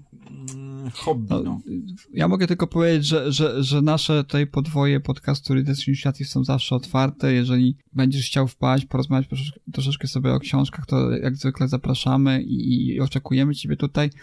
No i oczekujemy na nowe odcinki. Tak jak powiedziałeś, no, składanie i cała ta otoczka, która jest gdzieś za, za kulisami samego nagrania, to jest, to, to jest czasochłonne. Więc, więc być może w tej formie słuchacze i fani Twojego podcastu będą mogli przez ten pewien e, czas do, do momentu, kiedy znowu e, nie osiądziesz, że tak powiem, i nie znajdziesz wolnego czasu, e, żeby, żeby tworzyć swoją audycję, to, to oczywiście tutaj serdecznie, serdecznie Ciebie będziemy zawsze witać i, i słuchać, co tam nam ciekawego masz do powiedzenia o, o ostatnio czytanych przez Ciebie książkach. Na tym może skończymy. My oczywiście pracujemy nadal nad y, przygotowaniem się do odcinka o twórczości Mario Puzo. To będzie głównie ja i, i Piotr, który już nas teraz opuścił, ale oczywiście też, też być może dołączy ktoś jeszcze, kto, kto lubi literaturę właśnie i mafijną, i twórczość inną, taką bardziej obyczajową Mario Puzo. Także my się wciąż przygotowujemy do tego. Już większość lektur za nami. Też chcielibyśmy się zapoznać z książkami, które powstały na podstawie twórczości Mario Puzo. Byli też epigoni, tak? Powstał też yy, książka, która jest prequelem bazującym na niezrealizowanym scenariuszu yy, do filmu, przy którym współpracował Mario Puzo, yy, dotyczącym właśnie Ojca Chrzestnego. Więc cały czas czytamy, chcemy jak najpełniejszy obraz tej, tej twórczości mieć i tego, co jest związanego właśnie z samym Ojcem Chrzestnym mieć.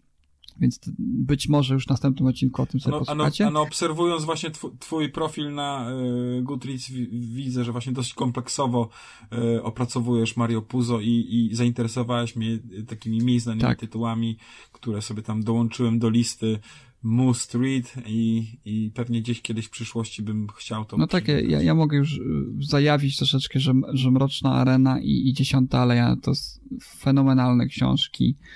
Dla mnie to jest y, top literatury. A mało znane, prawda? No mało znane. Faktycznie gdzieś tam w cieniu Ojca Chrzestnego te książki y, są, a, jedne, a jednak są mimo wszystko... Jeszcze Bordziów, jeszcze Bordziów może, może niektórzy znają, bo, bo Puzo też o Bordziach pi pisał.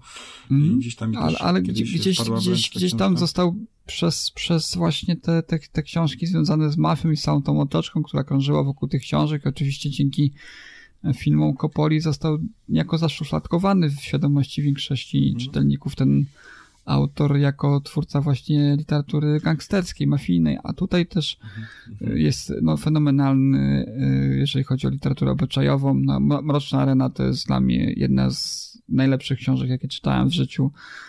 Mm, Także, także, także, no i, i, i tematyka właśnie też powojenny, powojenne Niemcy, prawda, pod y, zwierzchnictwem amerykańskich sił, prawda, no c- Ja coś ci- niesamowitego. Ja ci powiem, że ja jestem, ja jestem miłośnikiem y, książek y, Ericha Marii Remarka, więc y, ja czuję lekki, lekki, lekki powiew w, tych, w, tym, w tym, co ty mówisz o właśnie o tej y, obyczajowości, o tych Niemcach. Mhm. Właśnie czuję, czuję, czuję w tym jakieś, jakieś echo, echo Remarka, więc, więc Mroczna Arena na pewno, jeżeli, jeżeli mówisz o Remarku, to na pewno Mroczna Arena to, to, to, to, jest, to jest twoja cup of tea, nie? że tak powiem. No, Na, pew, na, na pewno, na pewno to ten, no, no jest, jest mrocznie, tak, tak pisałem, najbrutalniejsza, najmroczniejsza książka, puzo, refleksyjna bardzo, taka, coś niesamowitego. To, to, to po prostu trzeba przeczytać i, i dla mnie to jest dużo, dużo wyżej niż, niż sam Ojciec Chrzestny, tak? A jak się okazuje, w twórczości wie, wielu pisarzy jest tak, że, że nie, tyl, nie to, co najbardziej popularne z ich twórczości jest najlepsze, ale to, co gdzieś tam w cieniu powstało. No i co ciekawe, Mroczna Arena, którą ja osobiście uważam w tej chwili za książkę najlepszą Mario Puzo, jest pierwszą książką jego, która się ukazała. To jest, to jest, to jest, to jest dla mnie ciekawe i, i, i takim, A często jest tak, że debiut, debiut jest takim meteorem, a później już niestety autor wy jest wypalony. Tu Mario Puzo jeszcze jednak nie był do końca wypalony, skoro y, y, zrobił kilka, kilka lub Stworzył Ojca Chrzestnego, tak. Stworzył Ojca Chrzestnego, ale, ale często jest tak. E, Wydaje mi się, że, że taki debiut, czy tam, czy reżyser jakiś y, zrobi jakiś debiutancki film, jakiś taką, taką petardę, a później no, później nie może dorównać temu swojemu po prostu za, za, za wysokiego C wystartował i później już nie może. Doświadczać zastanawiam się, bo widzisz, całą tę otoczkę, wszystkie inne książki y, Puzo czytam, Ojca Chrzestnego czytałem już dwa razy. Zastanawiam się teraz, co by było, gdybym po przeczytaniu tych wszystkich innych książek wrócił do, do, do Ojca Chrzestnego. Jak ta książka by wypadła, y, wiesz, w zestawieniu z tym, co pamiętam, w zestawieniu z tym, jaki kult obrósł wokół niej, jeżeli chodzi o to, jak propagował ją film. Czy ona naprawdę jest taka dobra, tak? Czy to naprawdę jest to opus magnum, tak jak się uważa powszechnie, czy, czy, czy na dobrą sprawę jest to książka, która stała się popularna z innych powodów, tak? Że mówiła o rzeczach, których nikt wcześniej nie mówił, No. bo bądź bał się mówić lub pisać. Wiadomo, że wokół tego też były kontrowersje pewnego rodzaju, prawda? Że mafia gdzieś tam y, zainteresowała się postacią Mario Puzo po, po premierze tej książki. Więc no to zobaczymy. Nad tymi faktami się pewnie pochylimy, kiedy, kiedy Mhm. będziemy rozmawiać o, o literaturze właśnie Mario Puzo i oczywiście ciebie już teraz zapraszam, może do tego czasu zdążysz Mroczną Arenę przeczytać lub inne książki, o których mówiłem, więc mo, może się uda. Postaram się. Może się uda. My też tak często nie nagrywamy, więc masz pewien, pewien wiesz, odstęp czasu jeszcze musi upłynąć od tego kilka może tygodni, kiedy weźmiemy się za puzo i, i być może wtedy do nas również trochę, dołączysz. trochę czasu mam, to może właśnie tą Mroczną Areną mnie, mnie bardzo No, może to nie jest najlepsza książka na te czasy, bo jest równie mroczna i równie e, taka y, nieco, nieco apokaliptyczna, bym powiedział, bo to był moment w historii, zwłaszcza Niemiec wtedy, wcześniej całego świata. Wiadomo, że, że, że niemiecka machina wojenna przetoczyła się przez świat, ale tu mamy ten moment, kiedy, kiedy też widzimy to z perspektywy właśnie y, przegranych, tak, y, którzy też w jakiś stopniu no, cierpieli, tak, w tym, w tym momencie niekoniecznie z własnej winy wszyscy. Więc y, tak, y, dobrze, więc może na tym zakończymy, taką taką zajaweczką może już ko- kolejnego naszego epizodu. Ja jeszcze raz Tobie dziękuję, Arku, y, dziękuję naszym słuchaczom i dziękuję też wszystkim słuchaczom i fanom podcastu Bookbusters, którzy być może y, stęsknieni za Arkiem i Sebastianem również przesłuchali ten odcinek. Także dziękuję, dziękuję bardzo Cześć, i do usłyszenia. There's so many books to choose. Get on board, you just can't lose. Books expand your mind, it's true. Reading books is good for you. I love reading. I'm going down to the library, picking out a book, check it in, check it out. Gonna say hi to the dictionary, picking out a book, check it in, check it out. I'm going down to the library.